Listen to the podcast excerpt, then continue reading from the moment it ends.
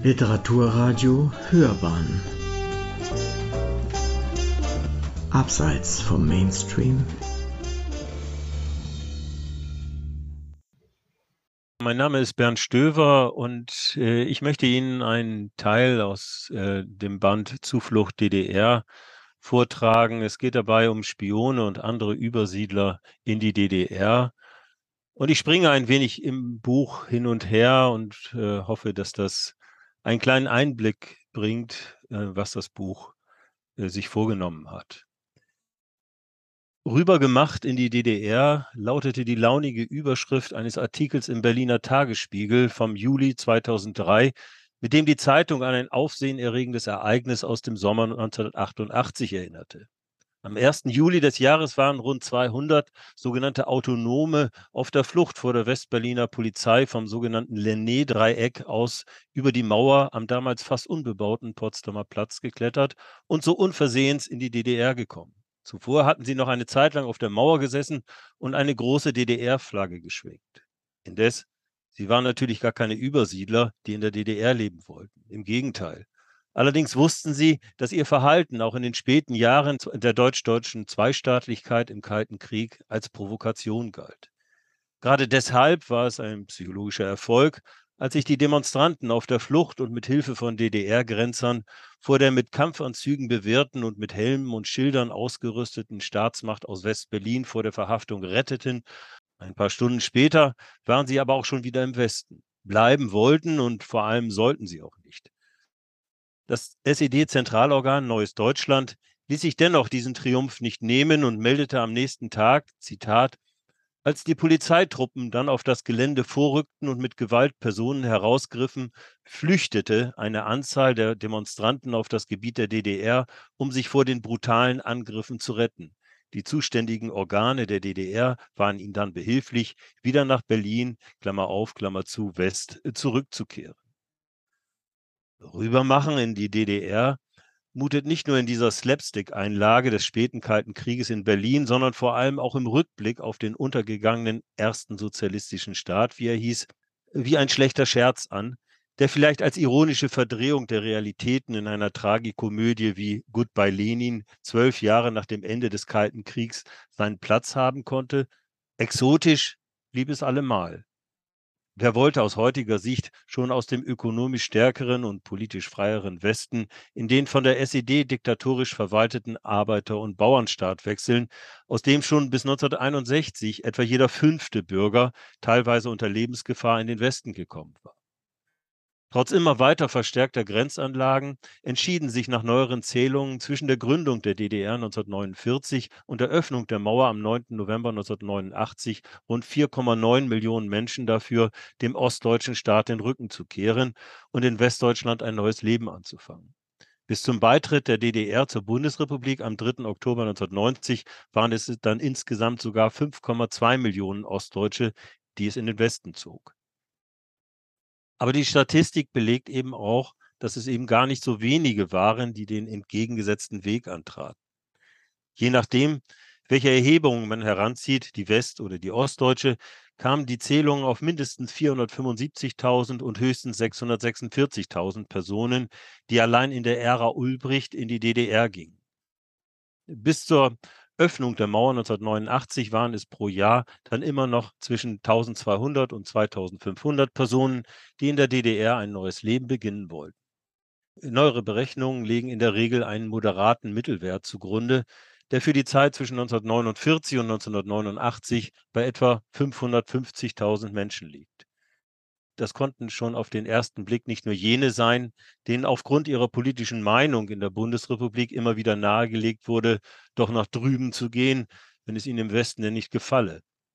Tendenziell waren die Zählungen der beiden deutschen Staaten gar nicht so weit voneinander entfernt. So ermittelte die offizielle DDR-Statistik für das Jahr 1957, das nach übereinstimmender Auffassung unbestritten das große Erfolgsjahr für die Einwanderung in die DDR war, rund 78.000 Personen, die im anderen, besseren und neuen Deutschland, wie sich die DDR mit Blick auf die Bundesrepublik gerne selbst nannte, noch einmal neu anfangen wollten. Das Westdeutsche Statistische Bundesamt zählte zwar knapp 30.000 Personen weniger, der Trend war aber der gleiche. Im Übrigen waren auch die westdeutschen Angaben nicht ohne Widersprüche. So verzeichnete das zwischen 1953 und 1969 vom Gesamtdeutschen Ministerium jährlich vorgelegte offiziöse und weit verbreitete Nachschlagewerk SBZ von A bis Z für 1957 sogar 4000 Personen mehr, die sich für ein Leben im Staatssozialismus entschieden. In der Summe allerdings war die DDR-Zählung grundsätzlich zu hoch, die der Bundesrepublik konsequent zu niedrig. Das Rübermachen in die DDR war und blieb ein exotisches Phänomen, denn dieser Migrationsbewegung haftete über 40 Jahre der Verdacht an, mit den über 550.000 Übersiedlern, die aus der Bundesrepublik in die DDR zogen, stimme irgendetwas nicht. Blickt man zurück auf den Umgang mit ihnen, insbesondere auf die hier ausgewählten Biografien, so kann man diesen Verdacht mit der gleichen Berechtigung als weit übertrieben verstehen oder als exakt zutreffend bestätigt bekommen. Dass mit dieser deutsch-deutschen Wanderungsbewegung aus der jeweiligen Sicht etwas nicht stimmte, haben beide Seiten bis 1990 zur Genüge und häufig in einem überraschenden Gleichklang thematisiert. Da gab es den Vorwurf, hier gingen die Verlierer des Wirtschaftswunders, jene also, die in der Bundesrepublik keine Arbeit gefunden hatten, weil sie zu schwach oder zu unflexibel, auf jeden Fall aber nicht geeignet für den freien Wettbewerb der Marktwirtschaft gewesen seien. Eine andere Variation mit gleichem Tenor war die Mutmaßung, dies seien die Kriminellen, die Asozialen der westdeutschen Gesellschaft, die eben dorthin gingen, wo sie sich die meisten Vorteile und die wenigsten Widerstände versprachen. Überdies sahen sich die Übersiedler sowohl in der DDR als auch in der Bundesrepublik und darüber hinaus bei den jeweiligen Alliierten dem offen und zumindest implizit immer geäußerten Vorwurf ausgesetzt, sie seien politische Verräter. Diese Missbilligung traf sie insbesondere dann, wenn sie scheinbar unbeeindruckt vom politischen System sogar mehrfach über die deutsch-deutsche Grenze wechselten, was zumindest bis 1961 nicht unüblich war.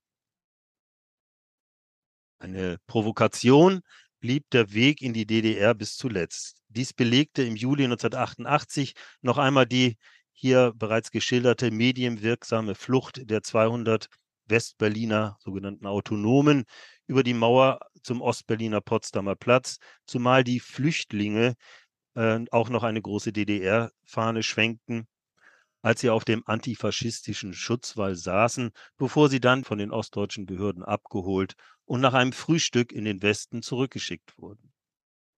Unabhängig davon waren einige Übersiedler natürlich tatsächlich kriminell oder aber wirkliche Agenten der einen oder der anderen Seite und damit in den Kategorien des Kalten Krieges Verräter. Dass ein in der Bundesrepublik straffällig gewordener Vorzeigedeserteur wie der Bundeswehrhauptmann Adam Glieger sich nur wenige Jahre nach seiner Übersiedlung in die DDR 1960 dem BND zur Verfügung stellte, also dem Bundesnachrichtendienst zur Verfügung stellte und dann dort verurteilt wurde, bevor er wieder nach Westdeutschland ausreisen durfte, konnte sogar als Beleg für die Vorwürfe beider Seiten herhalten. Dass alle Übersiedler in der DDR unterschiedslos als Sicherheitsrisiko angesehen wurden, machte ihre von Überprüfung gepflasterte offizielle Platzierung im Sozialismus deutlich. Dennoch blieben sie ein Teil der politischen Legitimierung der DDR und waren im Systemkonflikt mit dem kapitalistischen Nachbarn Bundesrepublik immerhin so begehrt, dass man in erheblichem Ausmaß um Zuwanderung warb. Dass das eine wie das andere tiefes Misstrauen und engagierte Werbung im Staatssozialismus möglich war, zeigte sogar eine gewisse Pluralität des SED-Staates, wenngleich sich spätestens ab 1957 mit dem MFS unter seinem neuen Chef Erich Mielke eine noch massivere Sicherheitsparanoia durchsetzte. Gegenüber der umfassenden Bedrohungsanalyse der Stasi hatten liberale Einwanderungskonzepte, wie sie zunächst etwa noch die Abteilung Bevölkerungspolitik im Innenministerium der DDR vertrat, gar keine Chance. Der Mauerbau war aus Perspektive der SED-Sicherheitspolitik dann das ultimative Mittel, nicht nur die Ab-, sondern vor allem auch die Zuwanderung zu regulieren. Dies gelang so durchschlagend, dass alle nach 1961 folgenden Werbekampagnen für den Sozialismus im Westen trotz der Wirtschaftskrisen in der Bundesrepublik mehr oder minder im Sand verliefen. Dass viele Neubürger aus der Bundesrepublik ihre Entscheidung, die DDR als Einwanderungsland und als Zuflucht vor Arbeitslosigkeit und sozialen Problemen, aber auch vor politischer Nachstellung oder Strafverfahren zu sehen, selbst als erklärungsbedürftig verstanden, ist offensichtlich. Sie alle wussten, dass unter den Bedingungen des Kalten Krieges ihre Entscheidung für die DDR eine politische Provokation war, zumindest aber mit Unverständnis aufgenommen wurde. Dies änderte sich bis zum Ende der DDR 1989-90 äh, äh, nicht. Eben deshalb bemühten sich jene, die noch zu DDR-Zeiten einer breiteren Öffentlichkeit ihre Entscheidung in einer Autobiografie plausibel machen durften, ihre Gründe für andere nachvollziehbar erscheinen zu lassen. Normal war in der Selbstwahrnehmung und Selbstdarstellung dieser prominenten Gruppe von Übersiedlern, von denen einige in den Einzelbiografien dieses Bandes ausführlich vorgestellt werden, die politische Begründung, was vor dem Hintergrund des Kalten Krieges natürlich nicht überrascht. Das politische Motiv machte allerdings gleichzeitig die Provokation für den Westen nur so umso größer, ging es doch dabei eigentlich um den Versuch der Legitimation der DDR als das bessere Deutschland, wie eben alle wussten. Günter Gericke, der als ehemaliger niedersächsischer Innen- und Landwirtschaftsminister sowie als stellvertretender Ministerpräsident 1952 in den Osten ging, begründete seine Entscheidung in ich war königlich preußischer Landrat, primär mit dem politischen Druck, dem er in Westdeutschland ausgesetzt war. In Otto Johns allerdings im Westen vorgelegter Rechtfertigungsschrift Zweimal kam ich heim, die aufgrund der komplizierten, nur über Umwege zu klärenden Übersiedlungsgeschichte besonders sorgfältig zu hinterfragen ist, war es die ernsthafte Sorge um die politische Zukunft Westdeutschlands und der Versuch, auf unkonventionellem Weg die Wiedervereinigung äh, voranzutreiben. Bruno Winzers Autobiografie Soldat in drei Armeen liegt die gleiche Argumentation zugrunde, obgleich sie aufgrund der Sozialisation des Autors einen deutlichen militärischen Schwerpunkt besitzt. Winzers Hauptargument war, dass er angesichts seiner militärischen Erfahrung aus Weimarer Republik und Dritten Reich am besten beurteilen könne, dass von der Bundesrepublik eine Kriegsgefahr ausgehe, die eben öffentlich gemacht werden müsse. Auch Günter Guillaumes in den späten 1980er Jahren vorgelegte Aussage, wie der Titel lautete, war in der Konzeption nicht anders. Zwar lag seiner Rückkehr in die DDR 1981 auf den ersten Blick keine eigenständig getroffene Entscheidung zugrunde, weil er nach der Haftentlassung aus der Bundesrepublik schlicht abgeschoben wurde.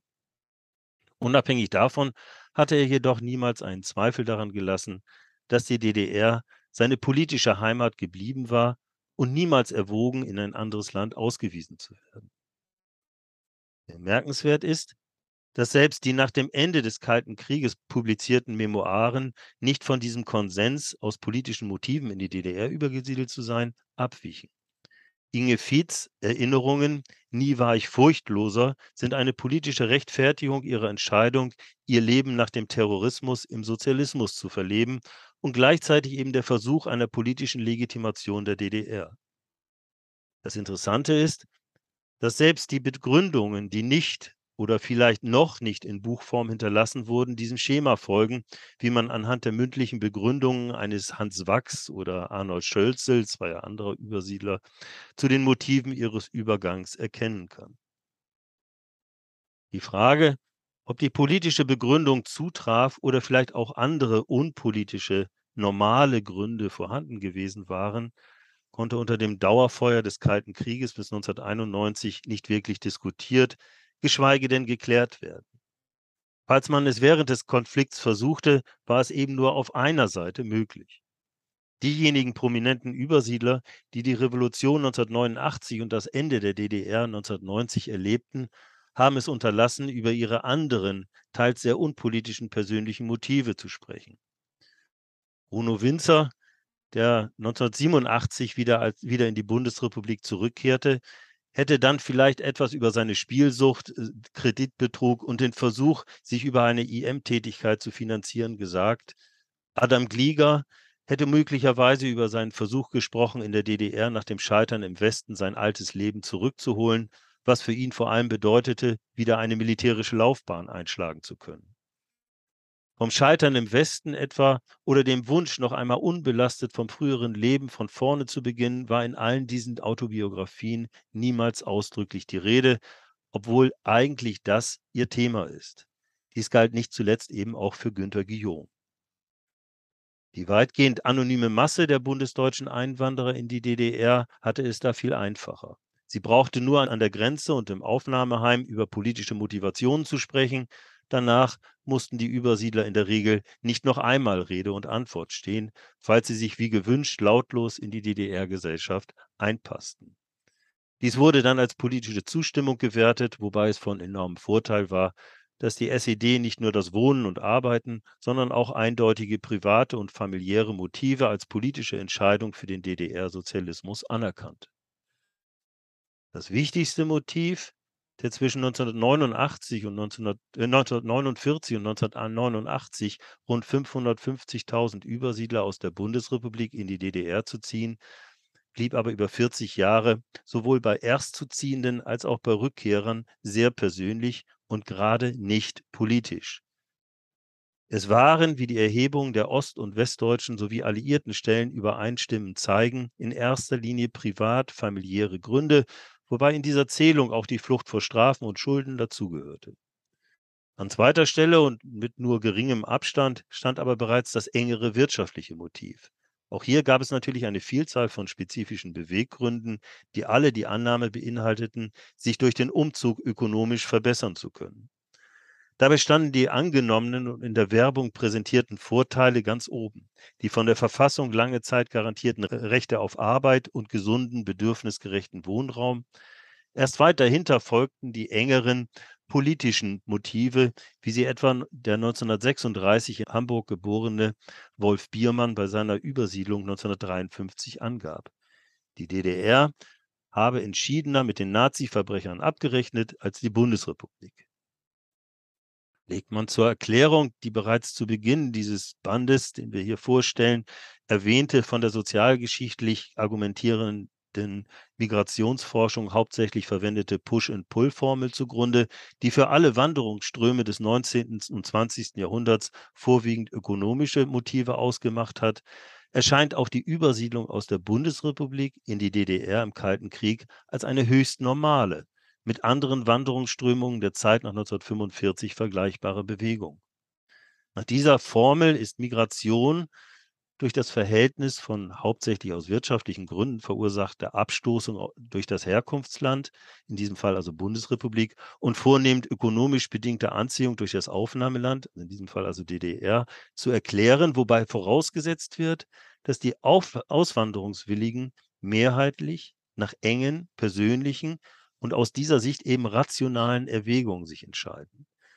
Diese unter dem Begriff der ökonomischen Verhaltenstheorie gehandelte Vorstellung zu der vor allem in den 1980er und 1990er Jahren unter dem Eindruck des Niedergangs des Kommunismus zahlreiche Arbeiten vorgelegt wurden, geht davon aus, dass bei Migrationen grundsätzlich Präferenzen, also persönliche Wünsche, Ziele und Restriktionen, also Handlungsbeschränkungen, etwa fehlendes Geld, fehlender Arbeits- und Ausbildungsplatz, unter dem Prinzip des größtmöglichen eigenen Nutzens abgewogen werden.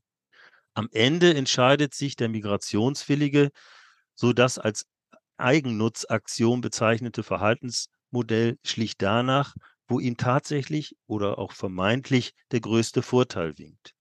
Politische Erwägungen im engeren Sinne äh, spielen dabei in der Regel eine untergeordnete Rolle, wenn sie nicht voraussehbar das private Leben unverhältnismäßig einschränken oder vielleicht sogar unmöglich machen.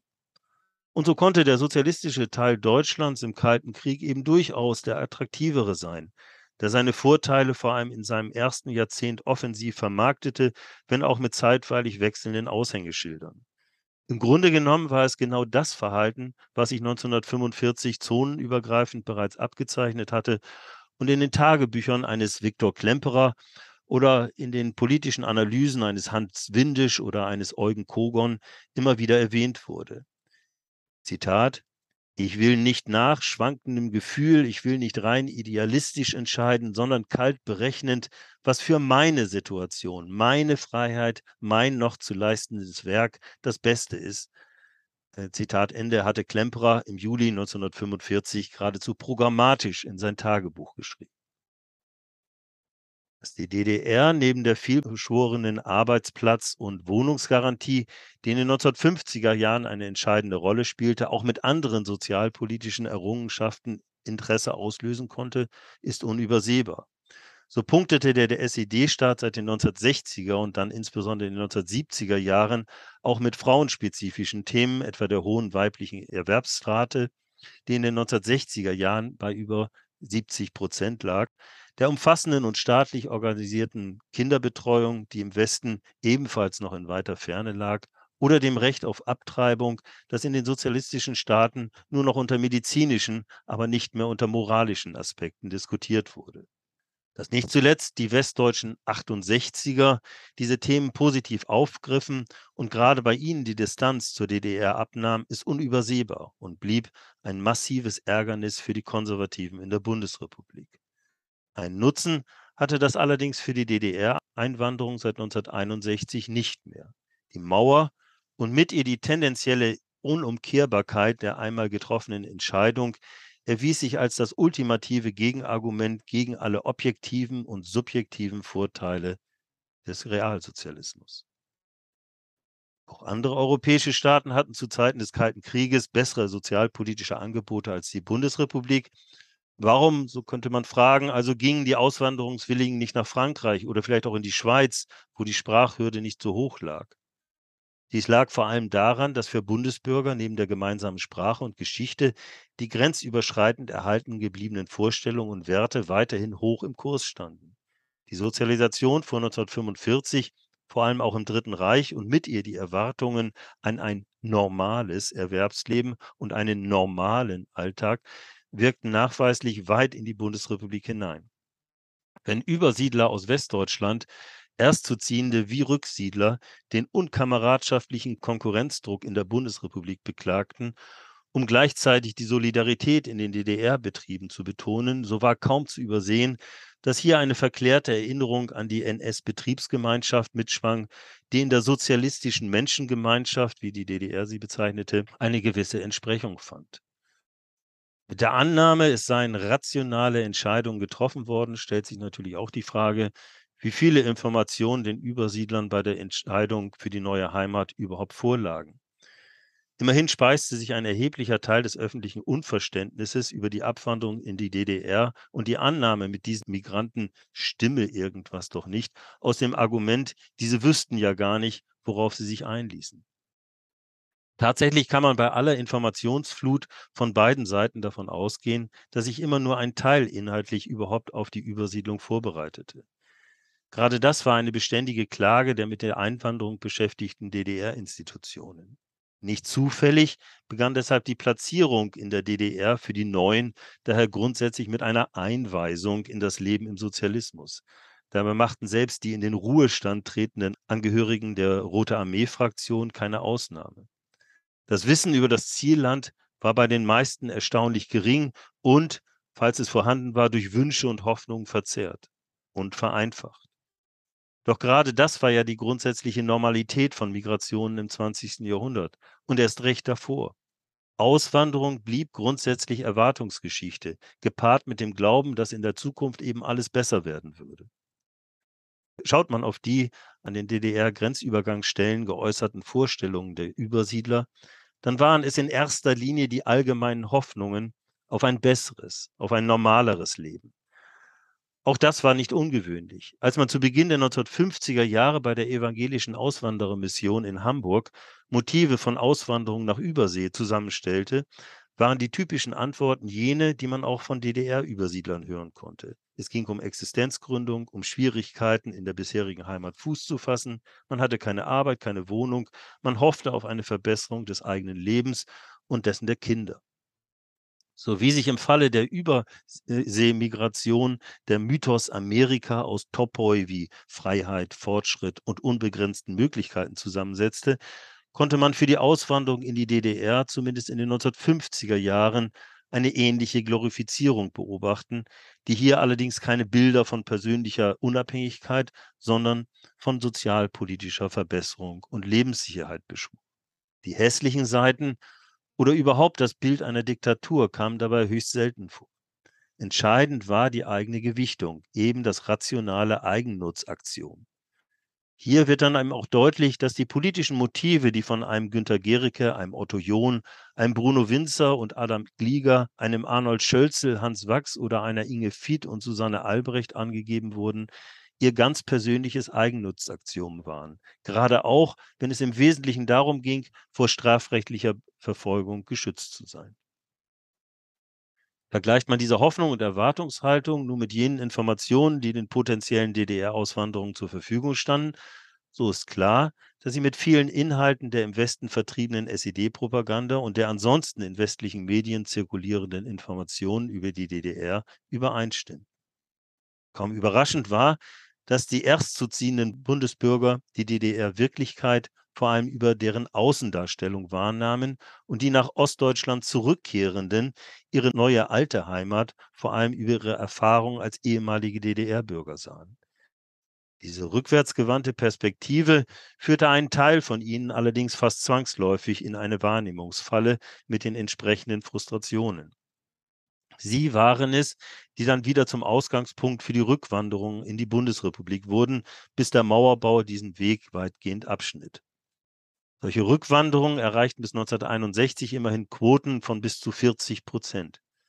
Aber selbst die auf den ersten Blick hohe Wiederabwanderung in den Westen, die zunächst einmal zeigt, dass die Erwartungen enttäuscht wurden und eine Integration in der DDR nicht oder nicht wie gewünscht stattfand, ist kein Beleg für eine außergewöhnliche Wanderungsbewegung in die DDR. Zwar lag die Heimat im geteilten Deutschland für die in die DDR ausgewanderten Bundesbürger näher, aber selbst für die deutsche Migration in die USA lässt sich in den 1950er Jahren eine Rückwanderungsquote von bis zu 30 Prozent feststellen. Auch so gesehen erscheint die Übersiedlung aus der Bundesrepublik in die DDR tatsächlich nur als ein Teil der deutschen Erwartungsgeschichte des 20. Jahrhunderts, der Hoffnung auf ein mögliches besseres Leben in einem anderen Land. Wenn alle Indizien aber dafür sprechen, dass Motive und Verhalten innerhalb der deutschen West-Ost-Migration zwischen 1949 und 1989 keineswegs ungewöhnlich waren, warum gab es dann eine so verbreitete Vorstellung davon, dass mit dieser Gruppe etwas nicht stimmte? Und vor allem, warum blieb es im Grunde genommen bis heute dabei?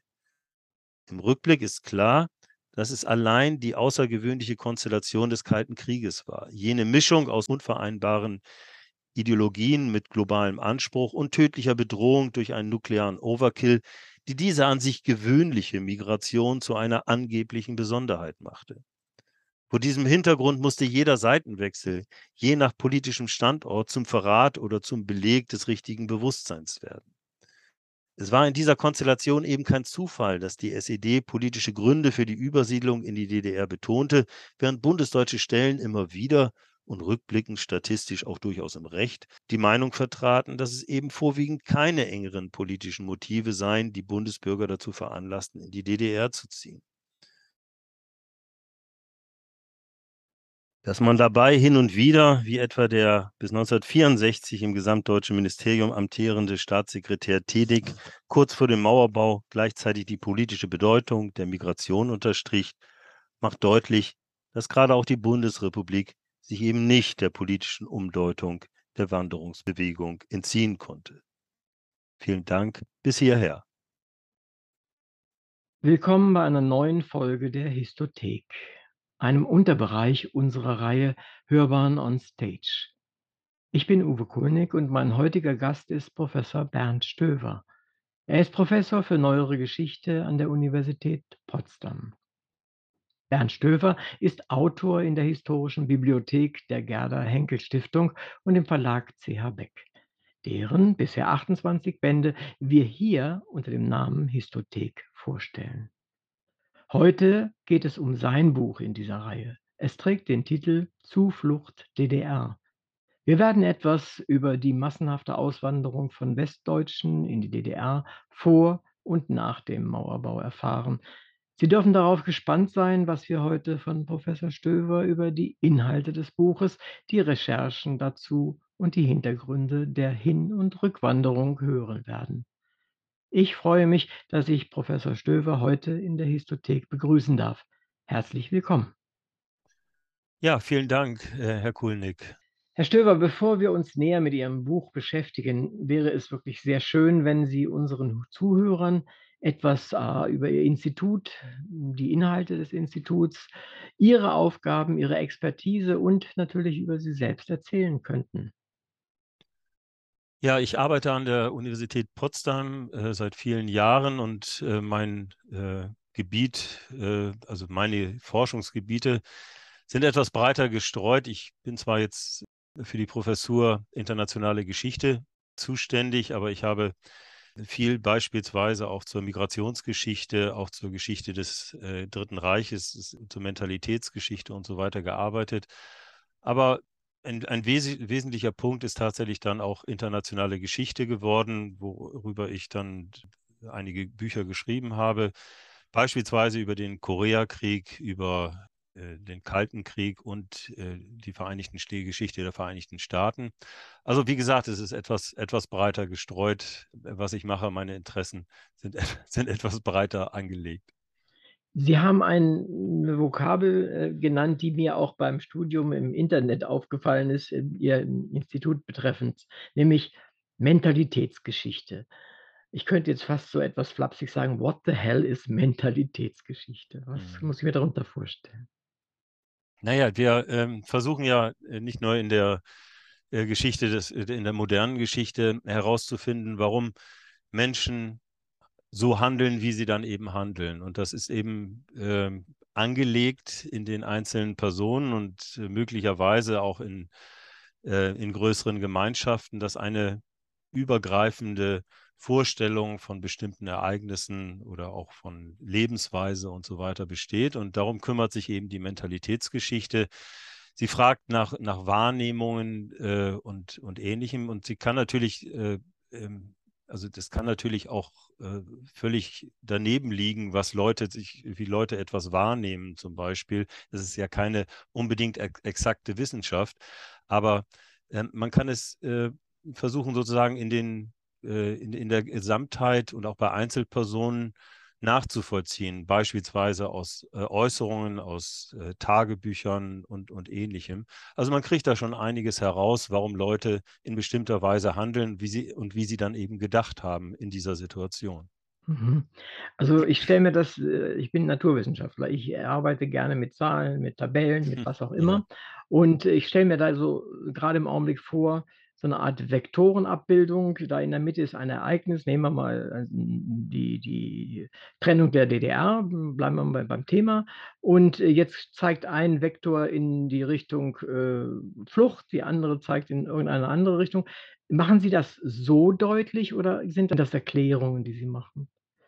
Na, äh, natürlich sind, sind es Erklärungen, aber ich meine, äh, so sehr unterscheidet sich ja also Naturwissenschaften in, besti in bestimmten Aspekten nicht von den Geisteswissenschaften, ob das auf den ersten Blick natürlich etwas merkwürdig sich vielleicht anhört. Aber wir haben Umfragen äh, beispielsweise, wir haben seit, seit vielen Jahrzehnten haben wir Umfragen, die nach exakten Methoden im Grunde genommen, nach mathematischen Methoden vorgehen oder zumindest behaupten, so danach vorzugehen. Mhm. Also das mhm. Gallup-Institut in den USA seit 1936 äh, sozusagen das populärste und das die jederzeit äh, Fragen versucht zu klären, wie Bevölkerung zu bestimmten Ereignissen steht oder wie, wie verhalten sich Leute gegenüber bestimmten Ereignissen? Ist die Mehrheit dafür, da, dagegen? Wie war die Stimmung zu der Zeit? Und alles das ist Mentalitätsgeschichte. Es hört sich tatsächlich etwas abstrakt an für mich, weil ich habe gerade neulich eine Sendung gemacht, da ging es im Wesentlichen um, ja. um Gefühle bei Tieren. Äh, keine Möglichkeit hat, das wirklich objektiv zu messen. Zumindest glaubte man das bis dahin damals. Ne? Ja, aber äh, Moment, dann, dann, dann muss man doch nochmal einhaken. Also ja, gern. Die Geschichte der Gefühle äh, klingt auf den ersten Blick etwas, etwas merkwürdig. Aber wenn man weiß, äh, dass politische Entscheidungen viel von Gefühlen abhängig sind, also von Hass beispielsweise oder Neugier oder, oder ähnliches, dann äh, ist es doch relativ ein, deutlich, dass man sich darum kümmern muss und versuchen, dieses mit äh, in die Darstellung mit aufzunehmen.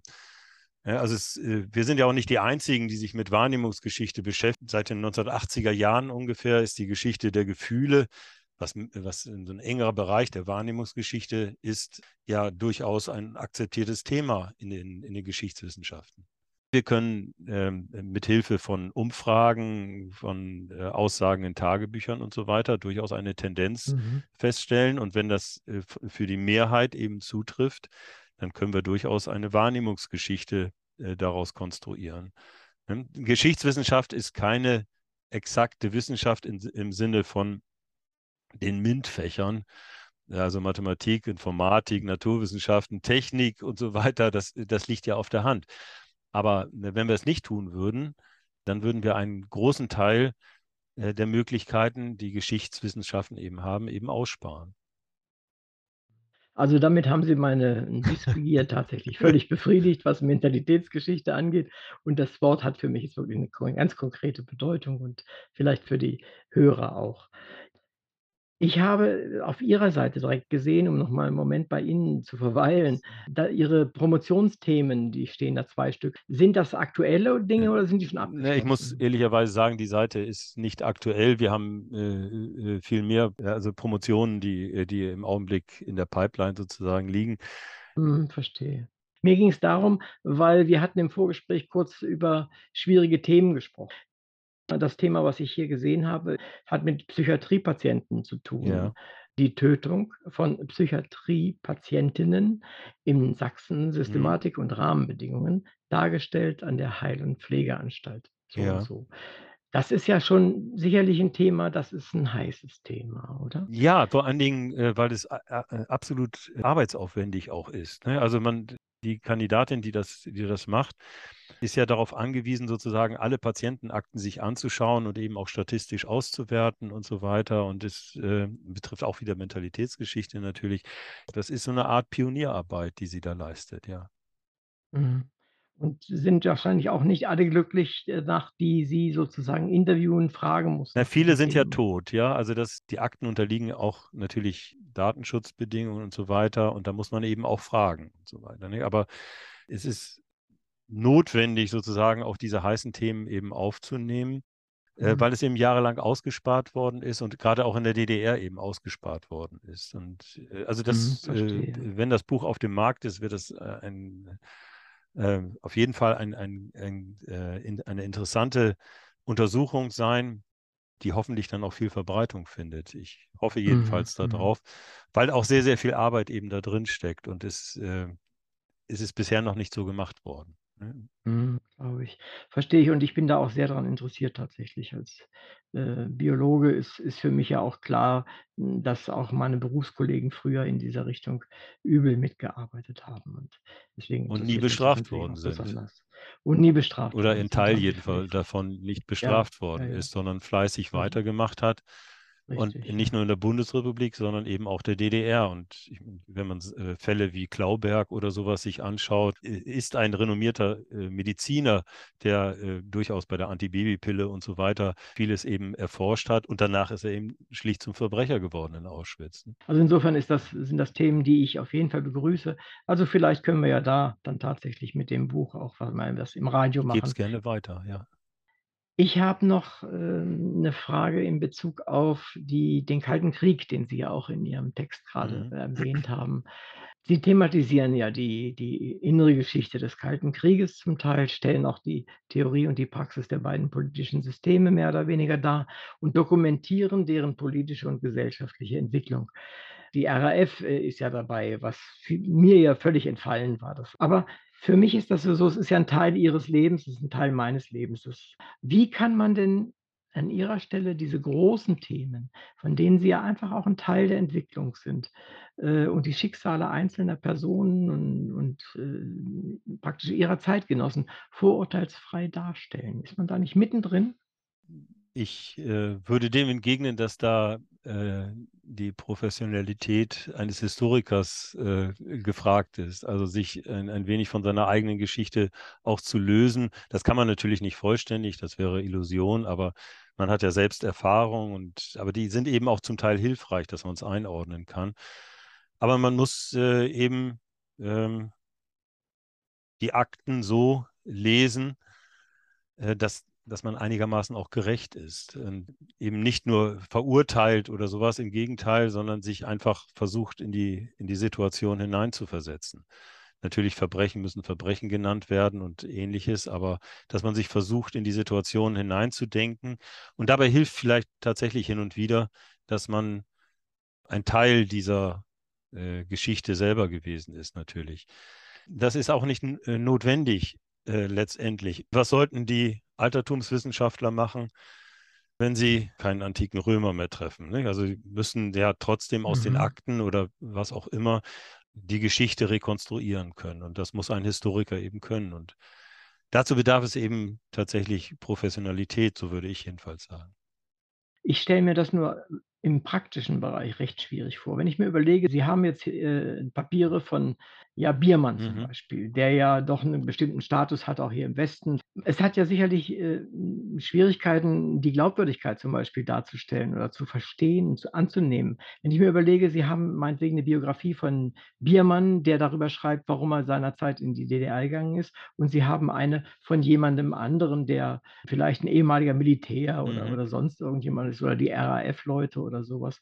Dann haben wir ja unterschiedliche Glaubwürdigkeiten, denke ich mal, schon, schon per se. Wie, wie, wie machen Sie das? Wie können Sie das sauber darstellen? Also ich glaube nicht, dass man unterschiedliche Glaubwürdigkeiten äh, hat. Also man hat die Selbstdarstellung in einer Autobiografie beispielsweise, wo jemand dann sagt, aus diesen und jenen Gründen sei er darüber gegangen. Das ist seine persönliche Einschätzung. Dann habe ich aber die Akten. Mhm äh, ähm, beispielsweise des MFS oder auch westdeutscher Behörden und so weiter. Das ist ja eine breite Quellenlage. Das Bundesarchiv hat meterweise Akten über die Leute, die äh, rübergegangen sind. Allein, äh, weil sie gezählt haben. Nicht? Und äh, äh, und mhm. Äh, die DDR hat noch viel, viel mehr. Also die Abteilung Bevölkerungs- äh, Politik in der, im Innenministerium ist ein, äh, in der DDR ist ein unglaublich fleißiger Apparat gewesen und hatte ganz andere Vorstellungen als beispielsweise die, die Stasi. Glaubte sozusagen daran, dass äh, man die Besten eigentlich rüberholen müsse, damit, weil man auch der bessere Staat sei, während die Stasi äh, er, sich fürchtete, dass irgendwelche Leute reinkommen, die das alles unübersichtlich machen und äh, vielleicht den Staat von innen aushöhlen oder und so. Aber ich meine, wenn man die, die Quellen nebeneinander legt, äh, zu den Autobiografien, zu den Selbstaussagen, zu den Selbstdarstellungen äh, äh, parallel liest, dann findet man schon äh, eine Aussage, die so der Wahrheit sehr nahe oder die möglicherweise tatsächlich die Wahrheit dann ist. Ne, wir rekonstruieren ja in der Regel. Ne? Also wir rekonstruieren mhm. mhm. historische Wirklichkeiten. Und wenn jemand behauptet, äh, dass er aus diesen und jenen Gründen in die DDR gegangen sei, aus, in seinen Memoiren, und dann in den Akten was ganz anderes steht, nämlich dass er äh, Diebstähle begangen hat oder Kreditbetrug oder sowas, äh, mhm. dann, mhm. dann ist es klar. Dann brauche ich nicht großartig über, über ja, äh, Glaubwürdigkeiten nachzudenken, sondern das ist, dann sind deine Memoiren eine Rechtfertigungsschrift. Das, äh, das betrifft jetzt nicht Biermann. Nicht? Also, das, also Biermann ist tatsächlich aus Überzeugung rübergegangen. Aber es gibt andere. Also ähm, wir haben ja äh, die Bundeswehroffiziere, äh, Gliga und so weiter, äh, in, dem, in dem Buch und äh, die sind nun wirklich gescheitert. Und sie sind, wollten eigentlich ein neues Leben anfangen. Sie sind bloß in eine Situation hineingekommen, in der die DDR äh, zu diesem Zeitpunkt unbedingt jemand suchte aus der Bundesrepublik, die bestätigen konnte, dass, die, äh, dass der Mauerbau ein antifaschistischer Schutzwall sein müsse, der die mhm. Angriffe mhm. aus dem Westen abhalten solle und nicht etwa die DDR einmauern, damit die äh, damit die DDR-Bürger da drin gehalten werden. Und dazu sind mhm. die dann mhm. tatsächlich eben eingesetzt worden und sozusagen Kronzeugen dann eben geworden. Das äh, sind, äh, die haben aber auch dann keine Memoiren geschrieben da, dazu.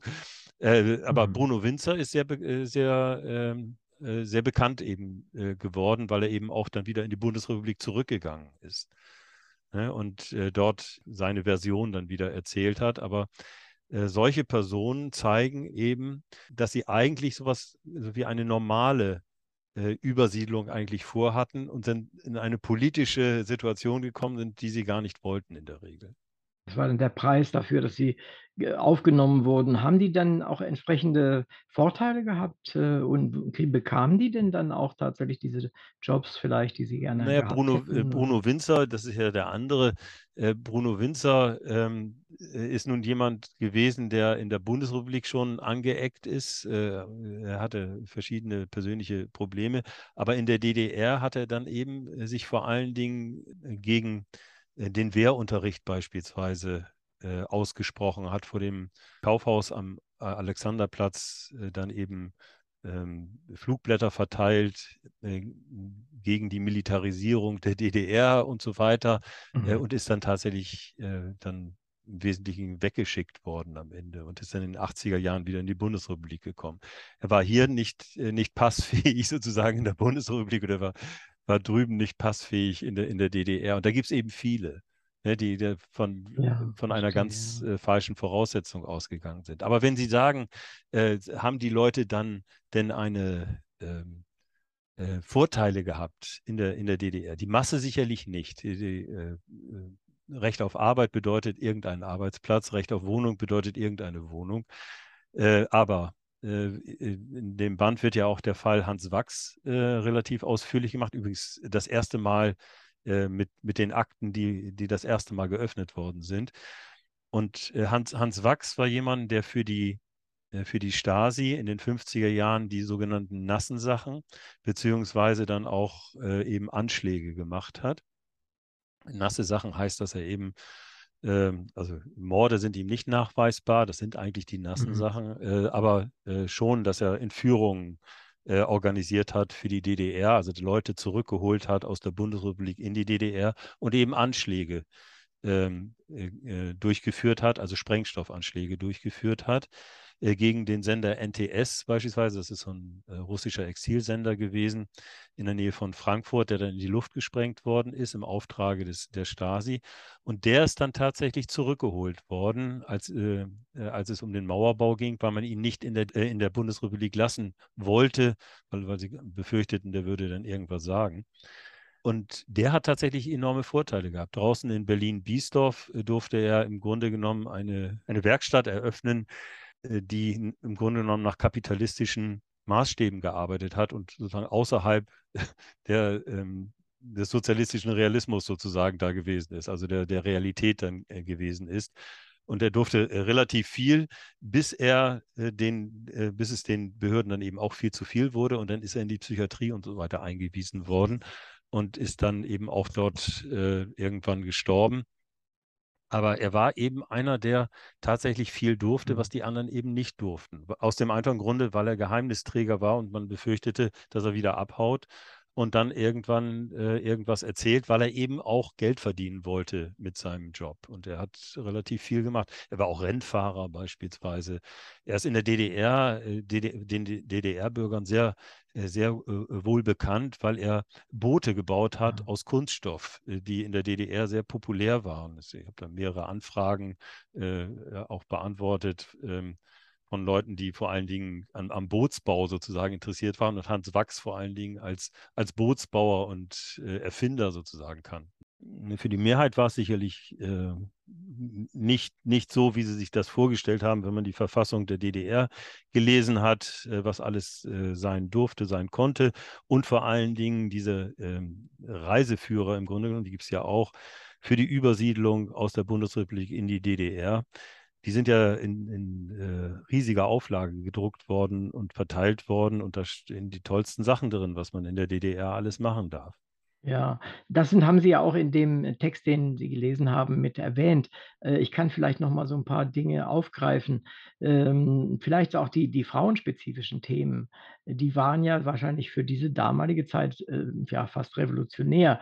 Die Erwerbstätigkeit, die organisierte Kinderbetreuung, Recht auf Abtreibung und so weiter. Das waren ja Dinge, die im Prinzip in in Westdeutschland, äh, ja doch noch, sehr archaisch waren, ne? Ja, es waren eben zwei unterschiedliche, unterschiedliche Anschauungen von, ähm, äh, von Erwerbstätigkeit, wenn man jetzt äh, ähm, das miteinander vergleicht. Die DDR war zwingend darauf angewiesen, dass die Frauen arbeiten. Und äh, deswegen gab es eben auch eine, ein ausgeklügeltes System, die Kinder eben in Horten beispielsweise so lange unterzubringen. Und dass äh, Frauen in Männerberufen äh, waren und sein sollten, das war eben eine schlichte Notwendigkeit. Während in der Bundesrepublik in den 50er Jahren und auch danach häufig eben noch das konservative Modell galt, dass die Frau, wenn der Mann gut verdient, eben eher zu Hause bleibt und dass es eher ein Manko ist, wenn sie dann äh, tatsächlich also zur Arbeit gehen muss, weil es so aussieht, als wenn der, der Mann das eben nicht alleine leisten könnte. Ich glaube, wir sollten vielleicht den, den Hörern nochmal äh, deutlich machen, dass wir schon sehr differenzieren müssen für in der Zeit vor Mauerbau und nach dem Mauerbau. Ja. Das sind, glaube ich, große Unterschiede, kommen wir vielleicht gleich nochmal drauf. Aber im Augenblick sprechen wir im Wesentlichen, denke ich mal, für vor dem Mauerbau, oder? Ja, also bis 1961, wie gesagt, sind das die, die meisten äh, sind die meisten Übersiedler. Äh, in dem Band äh, befindet sich eben auch ein, ein Diagramm, was relativ klar sagt, wer wann wo und was nach dem Mauerbau eben passierte. Und man sollte eben auch nicht unerwähnt lassen, dass eben die Übersiedlung in die DDR ein Bruchteil dessen sind, was in die Bundesrepublik eben als Übersiedlung ging. Ne? Das, aber äh, absolute, das absolute Gegenargument, um in die DDR zu gehen, ist eben der Mauerbau. Die Hoffnung für manche war ja noch, und das ist bis 61 häufig eben auch noch passiert, dass man wieder rauskommt. Und äh, wenn, wenn das nicht mehr passiert, dann war eben ein großes, ein, ein großer Teil dieser, dieses Arguments äh, eben äh, verloren. Äh, also nach dem, nach dem Mauerbau, das sind noch einige tausend, die dann gehen. Und erst dann wieder, als die Mauer geöffnet ist, 1989, äh, gehen Leute wieder in die DDR. Also in, die, in den letzten Jahren der DDR. Da ist nochmal so ein großer Schwung, der da reingeht. Auch nicht besonders viele, aber im Verhältnis zu dem, die in den Westen gehen. Aber es ist, äh, ist offensichtlich, dass, die, dass der Mauerbau, das Eingemauertsein, der, die Abschneidung des Rückwegs sozusagen das absolute Ausschlusskriterium dann gewesen ist für die meisten.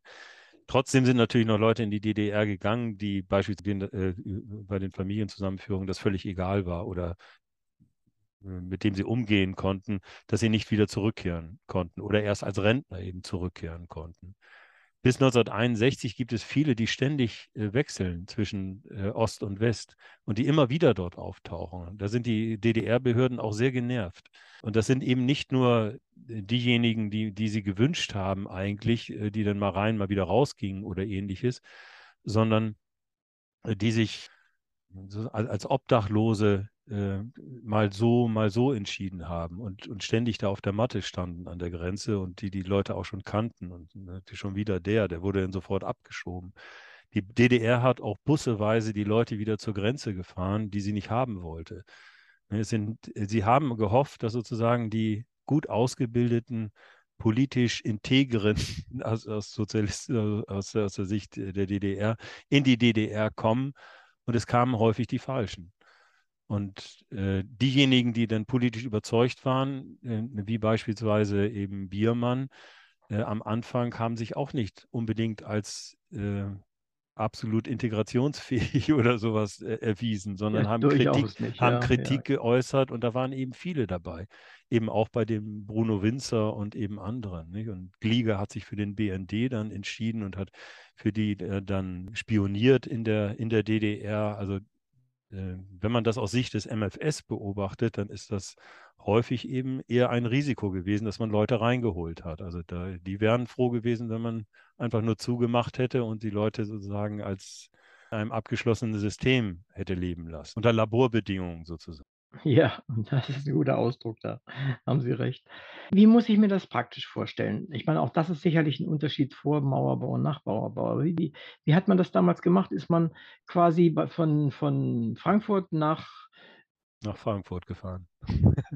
Ja, nach Frankfurt, ja genau. Von Frankfurt nach einfach umgezogen, hat sich umgemeldet und dann war man DDR-Bürger oder wie ging das? Na, man konnte sich direkt an der an der Grenze melden. Äh, dann wurde eben gefragt und dann, diese Bögen existieren ja auch noch, wo dann eben drinsteht, welche Motivationen sind. Und äh, das, das kann man natürlich nicht für voll nehmen, sondern man muss dann schauen, wenn man die Biografie kennt, ob das tatsächlich so stimmt. Über Biermann haben wir bereits gesprochen. Ja. In der Regel wurde ein politischer Grund angegeben. Aber eben auch, ähm, dass man möglicherweise äh, arbeitslos geworden ist oder so. Das wurde von der DDR dann eben auch als politischer Grund angesehen. Nicht? Also es alles, was äh, so irgendwie politisch war äh, oder sein konnte aus Sicht der DDR, wurde dann auch wahrgenommen.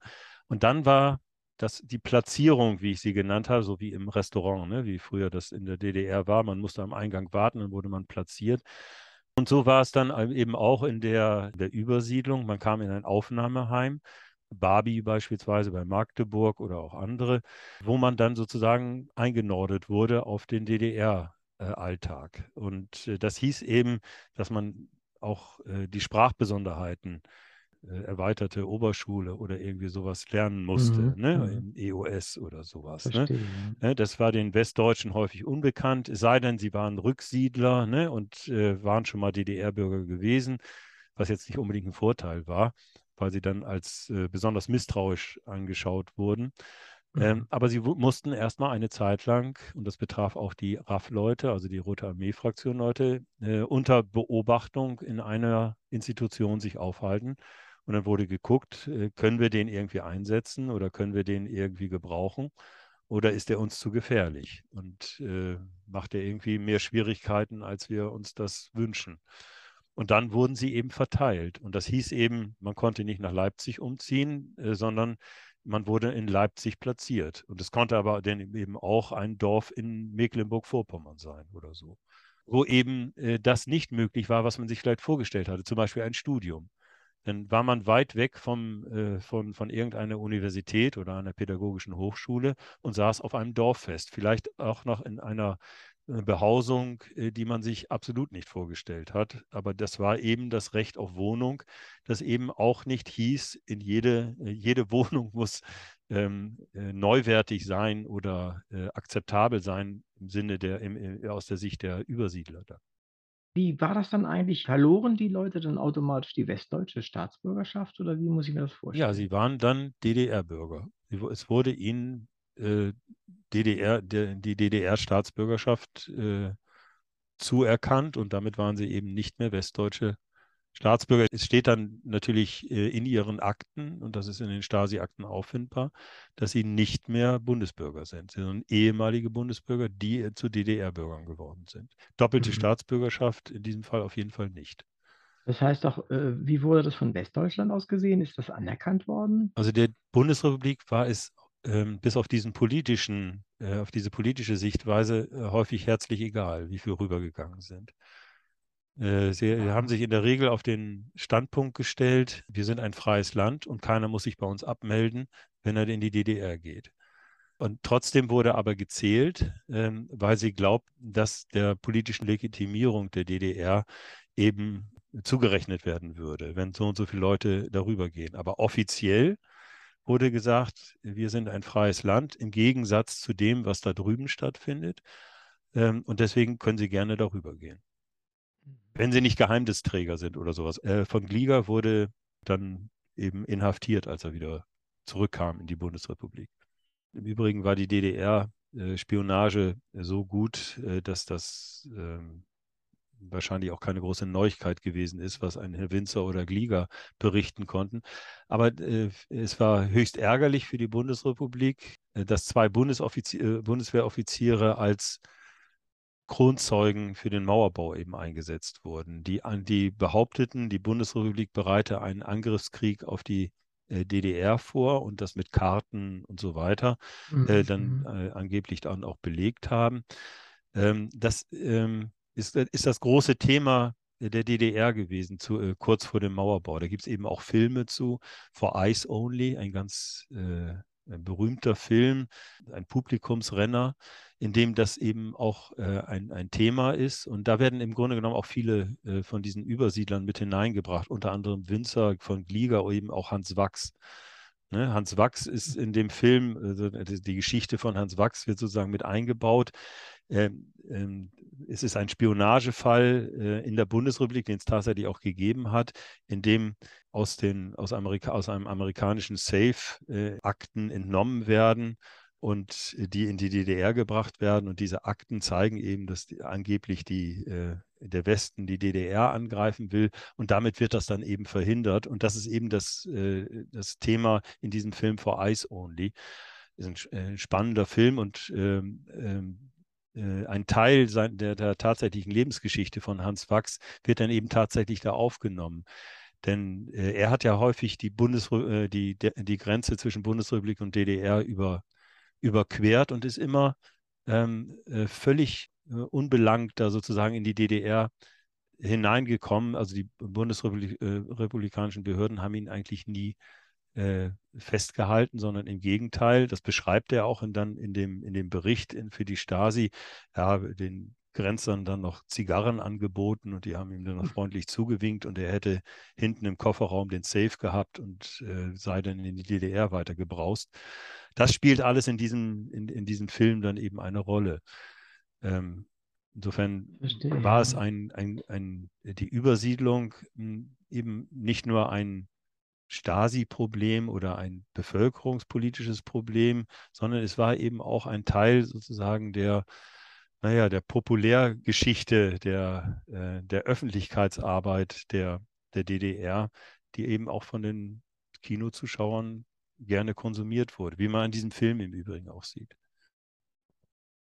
Also äh, um das nochmal noch mal zu unterstreichen, äh, es ist ja nicht so, dass wir uns das aus der, oder dass ich mir das äh, sozusagen so zurechtlege, äh, wie ich es gerne haben möchte, sondern äh, dieser Band beruht auf also jahrelanger äh, Sammlung von Archivalien und teilweise ganz neu äh, erschlossenen Archivalien, die sich noch nie jemand angeguckt hat dazu. Ähm, und äh, ein Teil davon ist eben auch äh, eben äh, neu zusammengesetzt äh, worden. Sie wissen ja vielleicht, dass die Stasi 1989 Akten geschreddert hat und irgendwann sind alle Schredder durchgebrannt. Und dann hat man die Papiere nur noch zerrissen. Und diese äh, zerrissenen Papiere äh, sind eben in Säcken dann wiedergefunden worden irgendwann. Und äh, bereits in den 90er Jahren hat man angefangen, sie wieder zurecht, äh, also sie wieder zusammenzusetzen. Und unter anderem dieser Fall Hans Wachs ist, äh, beruht auf diesen zusammengesetzten Akten, zum Teil jedenfalls. Ne? Und äh, die wieder zusammengeklebt worden sind. Und das also das war tatsächlich das erste Mal, dass diese Akten eben äh, wieder, wieder aufgetaucht sind. Die sind nie an die Öffentlichkeit vorher gekommen. Und es sind eben noch, äh, ich weiß nicht, wie viele hundert äh, Säcke liegen da jetzt noch, äh, äh, die wieder zusammengepappt werden müssen. Also die, die Akten, die wieder zusammengeklebt werden müssen. Und das machen jetzt aber Computerprogramme. Das äh, müssen nicht mehr irgendwelche armen Leute machen, die da Puzzlespiele da am Tisch machen oder so. Welches würden Sie denn als Ihre wichtigsten Quellen benennen wollen? Also wir haben, äh, also ich habe äh, aus der DDR, äh, das ist das Innenministerium, das unglaublich arbeitsintensiv war, gerade diese Bevölkerungspolitikabteilung. Ne? Das sind Leute, die tatsächlich davon besessen und überzeugt waren, dass das richtig ist, was sie machen. Das äh, wird das bessere Deutschland und wir holen die besten Leute rüber. Und es wurde konterkariert durch die Stasi, die ständig glaubte, dass sie äh, dass da die Falschen kommen und irgendwas mhm. unterhöhlt wird. Mhm. Also wenn man sich das anschaut, was sie, was die produziert haben, also meterweise Akten, denen kann man abnehmen, dass sie es wirklich ernst gemeint haben dass mhm. die DDR äh, der bessere Staat sein sollte und sie, sie holen die Besten aus dem Westen raus äh, und machen mit ihnen eben einen neuen Staat. Ne? Und äh, auch äh, sozusagen als äh, Gegenbild gegen diese Westwanderung dass alle abhauen und die DDR schlecht ist und so weiter. Ne? Die sind wirklich bemüht, das, das hinzukriegen und sie werden ständig ausgebremst und sie werden dann auch aufgelöst. Ne? Also es gibt sie nicht mehr. Äh, die, die, die ausbremsen, das sind, ist die Stasi, das ist Mielke. Ne? Also das, mhm. die befürchten das Allerschlimmste. Äh, Leute von außen, die reinkommen, können eigentlich nur was Schlechtes wollen. Ne? Das ist dieses, diese Paranoia. Eine flotte Paranoia. Ja, das genau, ist diese ja, Paranoia. Äh, dass da nur Schlechtes draus kommt, äh, wenn man Leute aus, äh, aus unbekannten Gegenden sozusagen mit, mit in den engeren Kreis hineinnimmt. Und so sehen die das ja auch. Am liebsten Laborbedingungen. Dass wir und dann natürlich äh, die Stasi-Akten. Es sind unglaublich viele, die wir uns angeschaut haben. Ähm, also ähm, oder die ich mir angeschaut habe, wenn ich von wir spreche, meine ich mich. jahrelang, jahrelang habe ich mir das angeschaut. Und dann Bundesarchivakten, das sind vor allen Dingen Innenministerium Akten, aber auch Vertriebenenministerium, Außenministerium und so weiter. Und dann äh, amerikanische Akten, äh, National Archives, das äh, sind in, insbesondere die Akten der alliierten Stellen gewesen in, der, in Berlin und aber auch in der Bundesrepublik, die sich genau angeguckt haben, wer kommt in den Westen? Das wurde ja äh, kontrolliert. Also Marienfelde hier ist eine, äh, eine Stelle gewesen, wo dann alle alliierten Mächte dann da saßen an Tischen und dann kontrolliert haben, wer geht in den Westen, um, um die Spione da auszusortieren. aber eben auch andersrum. Nicht? Also dass äh, eben in, äh, aus dem Westen genau geschaut wurde, wer äh, ist denn jetzt rübergegangen und ähm, äh, könnte uns das auf die Füße fallen. Und deswegen spielen Personen wie Bruno Winz und äh, Adam von Glieger äh, bei den Amerikanern eine größere Rolle. Und die gucken sich das genau eben an. Auch die Geheimdienste schauen sich es genau an, aber eben auch das Außenministerium. Und die hm. ähm, äh, Amerikaner sind, was die Aktenfreigabe sind, häufig wesentlich freigebiger gewesen als, als bundesrepublikanische Behörden. So kann ich das schon mal sagen. Sie haben einen Freedom of Information Act, der Vorbild schließlich geworden ist für die, für die Bundesrepublik, aber wesentlich, wesentlich liberaler ist und es gab ihn seit den 60er Jahren bereits. Und ich habe da nur gute Erfahrungen gemacht mit denen oder fast nur gute Erfahrungen gemacht. Äh, auch wenn sie mich teilweise dann erstmal haben ausgebremst, indem sie mir einen leeren Karton vorgestellt haben und dann äh, ich nur auf Nachfrage das eben dann bekommen habe, was ich dann wollte, nachdem ich wahrscheinlich dann nochmal durchleuchtet worden bin. was ich hier weiß, weiß ich auch nicht. Die CIA hat ein eigenes Forschungsprogramm, äh, CREST, CIA Research Tool. Die geben seit Jahren Akten frei und da sind Millionen Akten freigegeben worden.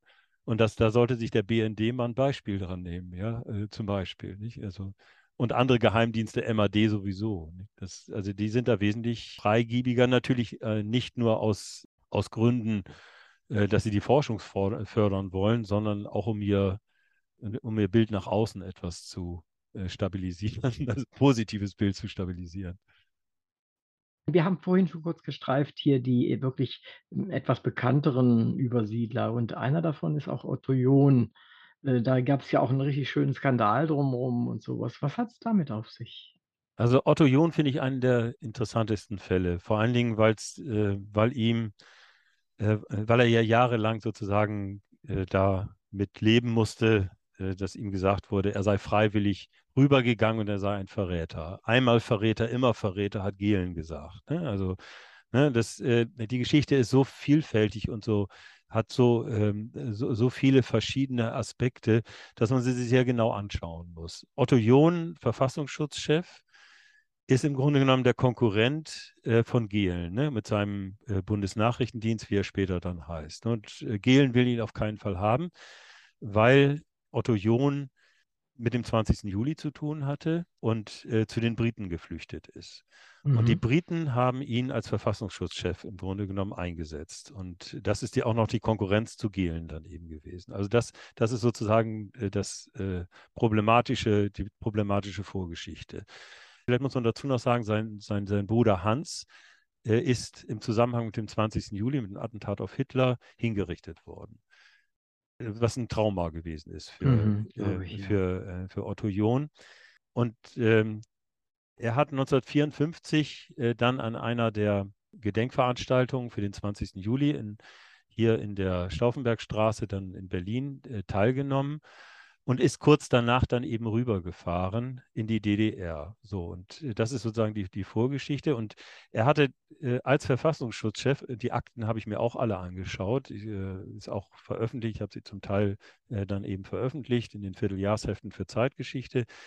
Ähm, er hat seit Jahren vor allen Dingen die rechtsradikalen äh, Bestrebungen in der Bundesrepublik sich angeschaut und äh, mhm. wie, wie Rechtsradikale in Ruhe gelassen werden, nach seiner Meinung, und Linksradikale verfolgt werden, was auch tatsächlich eben so war. Ähm, und er hatte den Eindruck, als wenn die Bundesrepublik äh, sich auf dem Weg in, in rechtsradikales Fahrwasser äh, bewegt. Mhm. Und dass Leute in, in äh, Behörden sitzen, die da schlicht nicht reingehören, weil sie Nazis sind.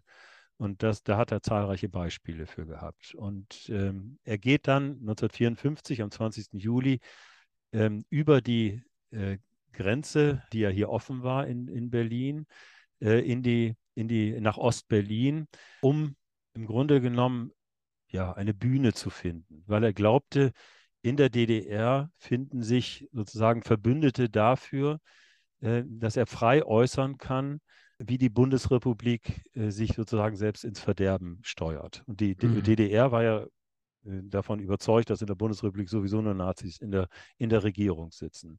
In, in die DDR zu fahren, beziehungsweise nach Ostberlin zu fahren, ist kein großes, äh, kein großes Hindernis gewesen. 1954, die Grenze war durch Schilder gekennzeichnet, beziehungsweise äh, an einigen Stellen durch eine Nagelreihe. Und man weiß eben genau, dass er freiwillig gegangen ist. Denn der Westberliner Polizist, der ihn noch angehalten hat und gesagt hat, Mensch, äh, hier, wenn du jetzt weiterfährst, kommst du in die DDR oder kommen Sie in die DDR, konnte sich das Auto merken nicht? und, die, und, die, und äh, das Kennzeichen merken. Und äh, Otto John war eben nicht bewusstlos, wie er dann gesagt hat, äh, sondern er saß äh, völlig lebendig auf, auf, dem, auf dem Sitz auf, und fuhr eben nach, nach Ostberlin. Und was er später behauptet hat, er sei eben bewusstlos in die DDR chauffiert wurde, stimmt damit schon mal nicht. Mhm. Was dann passiert, ist was anderes, als er, äh, als er erwartet hat. Und es korrespondiert im Übrigen auch mit, seinem, äh, mit seinen Memoiren. Zweimal, will ich, zweimal kam ich heim. Er wird dann in, ein, in einen Raum gebracht, wo er mit Behördenvertretern zusammengebracht wird, auch mit Sowjets zusammengebracht wird, mit sowjetischen Vertretern, Vertretern zusammengebracht wird. Und was dann passiert, kann man rekonstruieren, indem er seine Memoiren mit den Stasi-Akten sozusagen zusammenbringt. Und äh, er wird offensichtlich hektisch, weil er glaubt, in eine Falle geraten zu sein. Und da wird er ruhig gestellt. Äh, ihm wird mhm. Äh, eine Spritze wahrscheinlich gegeben und dann ist er ruhig gestellt. Und danach fügt er sich in die Situation und was er sich vorgestellt hat, nämlich mit den Ostberliner Behörden mit Vertretern der Sowjets und so weiter über Wiedervereinigung zu sprechen und über rechtsradikale Tendenzen in der DDR, ist damit im Grunde genommen auf eine andere Ebene gehoben worden. Er sagt also dann in diesem offiziellen, offiziellen Statement genau das, was eigentlich wahrscheinlich nicht öffentlich gesagt werden sollte. Und er, so, er wollte eigentlich sowas wie Geheimverhandlungen führen. Mhm. Ne? Mhm. Und ähm, das ist dann die Geschichte. Und im Grunde genommen fügt er sich in die Situation und äh, dann wird er irgendwann wieder abgeschoben, weil er eben nicht, äh, nicht mehr interessant ist äh, für die DDR bzw. für die Ostberliner Behörden bzw. für die SED. Ne? Und mhm. dann ist er wieder da und wird in der Bundesrepublik dann als Verräter äh, verurteilt und stirbt dann äh, in den 80er Jahren. Ne? Aber er ist immer sozusagen als Verräter gebrandmarkt gewesen. Gehlen, wie gesagt, sagt, ein, äh, einmal Verräter, immer Verräter. Was meint? Er war am 20. Juli äh, beteiligt, Verräter, und ist jetzt wieder Verräter, indem, indem er in die DDR geht. So, das, das ist sozusagen das, äh, die Krux, mit der er zu tun hatte. Sein Bild von der DDR war eigentlich ein anderes, nämlich dass dort Geistesverwandte sitzen, die im Widerstand gegen Hitler gewesen sind und mhm. die, mit denen man reden könnte über die Wiedervereinigung zum Beispiel. Ne? Und das war natürlich nicht so. Die haben ihn da im Grunde genommen als ein Teil ihrer Propaganda eben schlicht benutzt. Ne? Und er hat sich nur in die Situation dann gefügt. Das hätte man vielleicht mhm. auch noch mal vorher mhm. sagen müssen. Die DDR, die SED, hat während er noch in, äh, in Betäubung lag, beziehungsweise noch eingesperrt war, ähm, die offizielle äh, Version sozusagen de, der SED äh, verkündet über Radio, äh, der Verfassungsschutzchef der Bundesrepublik äh, ist in die DDR übergetreten. Mhm. So, und damit war es eben im Grunde genommen erledigt für ihn. Ne? Und man muss sich das eben sehr genau anschauen. Und warum er äh, darauf beharrt hat, sein Leben lang, ich glaube, äh, dass er entführt worden ist, ist, glaube ich, äh, naja, sowas äh, vielleicht typisch menschliches, weil er vielleicht nicht mehr sowas naiv, so nicht, nicht so naiv äh, dargestellt werden wollte, wie er vielleicht zu dem Zeitpunkt tatsächlich gewesen ist. Viel habe ich erfahren von Ihnen, auch über das, was Sie getan haben. Was hat Sie am meisten überrascht? Naja, am, am meisten überrascht hat mich äh, die Attraktivität im Grunde genommen äh, äh der, äh, der, ähm, der DDR äh, für ganz bestimmte Gruppen. Obwohl im Nachhinein, wenn man sich da länger beschäftigt, ist es nicht mehr so überraschend. Aber äh, schon, dass es äh, eins zu eins genommen wurde. Also die, die Propaganda der DDR, die Verfassung der DDR wurde eins zu eins genommen. Und das, äh, während wir in der Bundesrepublik, sage ich jetzt mal, ähm, die mitten in der Bundesrepublik geboren worden sind, ja eher mit der mit dem Satz aufgewachsen sind, also wenn es dir hier nicht passt, äh, dann, dann geh doch noch drüben sozusagen. Ne? Ja, Dann, ja, ja, dann genau. geh doch da in den, in den abgeschotteten Arbeiter- und Bauernstaat oder so. Diese, diese Wahrnehmung, die DDR sei tatsächlich, also bis 1961, äh, die DDR sei tatsächlich eine Alternative, in die man gehen könnte und in der es tatsächlich auch besser ist. Ähm, das ist schon eine, eine Überraschung gewesen, wenn man sozusagen das äh, rückwärtsgewandte Bild, sozusagen den Rückblick auf die DDR betrachtet. Gescheiterter Staat, Untergang auf Raten und, und ähnliches, äh, ne, sondern eher der aufgegebene Staat. Ne, der, äh, der Staat, der, der, der, der vielleicht einen guten Anfang gemacht hat, der Wahrnehmung äh, bestimmter äh, Leute, der natürlich nie, nie, trotzdem nie ein guter Staat war. Die äh, Unterdrückung aller abweichenden Meinungen, die Allgegenwärtigkeit der Stasi und so weiter, äh, zeigt ja eindeutig, dass das nicht, äh, nicht stimmt. Aber in dieser, in dieser Wahrnehmung äh, wurde es eins zu eins offensichtlich äh, genommen. Und dann ist es, äh, spielen eben Arbeitsplatz, sicherer Arbeitsplatz, äh, Recht auf Wohnung, äh, weiß ich was, mehr Frauenrechte an, äh, angeblich oder auch tatsächlich ein, eine große Rolle. Insbesondere, wenn man mit der Situation in der Bundesrepublik konfrontiert ist. Und da spielen dann eben Krisen durchaus eine Rolle. In der Bundesrepublik waren eben war eben Arbeitslosigkeit eben nicht unbekannt, äh, auch in den 50er Jahren. Auch beim Wirtschaft, Wirtschaftswunder sind längst nicht alle mitgenommen worden.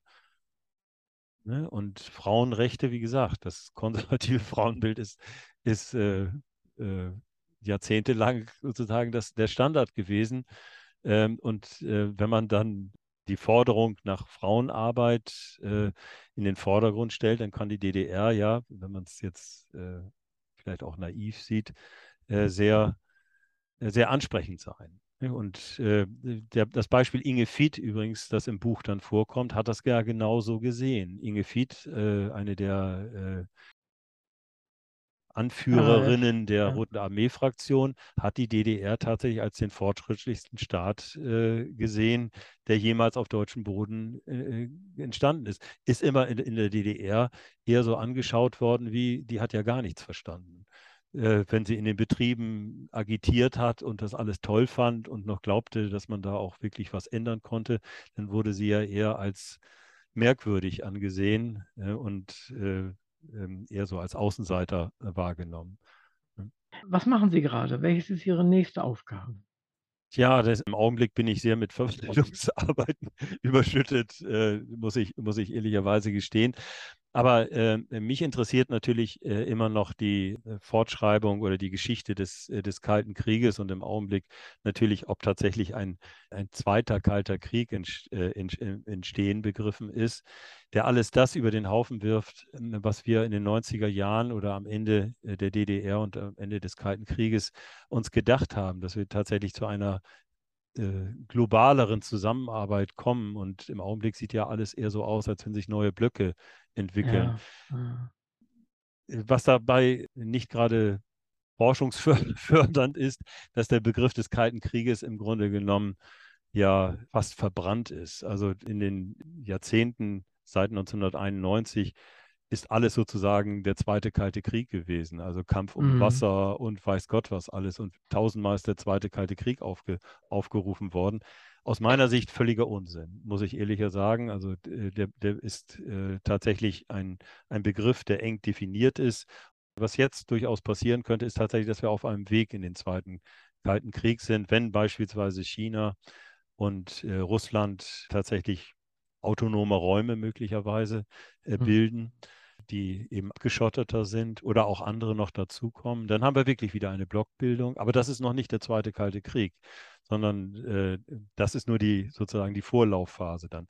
Da, das äh, interessiert mich jetzt sehr im Augenblick ähm, und vieles läuft darauf hinaus, dass tatsächlich sowas Ähnliches passieren könnte, wenn man sich Ukraine-Krieg und so weiter anschaut. Aber das bleibt, wie gesagt, abzuwarten. So aus der, aus der Hüfte äh, zu schießen und sagen, äh, das ist jetzt der zweite Kalte Krieg, halte ich im Augenblick noch für unseriös. Liebe Hörerinnen und Hörer, danke, dass Sie uns wieder zugehört haben. In der zweiten Folge der Histothek, dem eigentlichen Start der Bücher aus der Historischen Bibliothek der Gerda Henkel Stiftung und dem Verlag CH Beck, ging es um das Buch Zuflucht DDR. Der Autor, Professor Bernd Stöfer, hat mit profundem Wissen ein wichtiges und lange überfälliges Buch geschrieben. Er hat es unter Nutzung von Personalpapieren, Prozessakten, Unterlagen der Geheimdienste, Übersiedlerbiografien sowie vielen, vielen anderen Quellen mit großer Akribie zusammengestellt. Ich erfuhr viel über die spannende Zeit des Kalten Krieges, die Gründung der DDR und der Bundesrepublik und einem speziellen Teil seiner Geburtswehen, genauer gesagt über die halbe Million Menschen, die es nach der Teilung Deutschlands in die DDR zog. Ich erfuhr von Motiven, Schicksalen, Zusammenhängen und der Paranoia des Kalten Krieges. Wer sich für die geschichtliche Basis dieser Themen interessiert, der liegt mit diesem Buch genau richtig. Dem wird auch gefallen, dass es in flüssigem Stil eine Menge fundamentales Wissen vermittelt. Das Buch macht nicht nur für Geschichtsexperten, sondern auf spannende Weise ein Stück fast schon vergessener deutsch-deutscher Geschichte für jedermann wieder lebendig. Ich bin Uwe Kulnig und mein Gast in dieser Sendung des Literaturradios Hörbahn war der Professor für Neuere Geschichte Bernd Stöver. Vielen Dank an Sie, Herr Stöver, dass Sie uns Ihr Buch vorgestellt haben, über Ihre Motive, es zu schreiben sprachen und Sie in unserer Sendung zu Gast waren. Auch im Namen unserer ZuhörerInnen sage ich herzlichen Dank. Danke auch, Herr Kulnig. Es war ein interessantes Gespräch.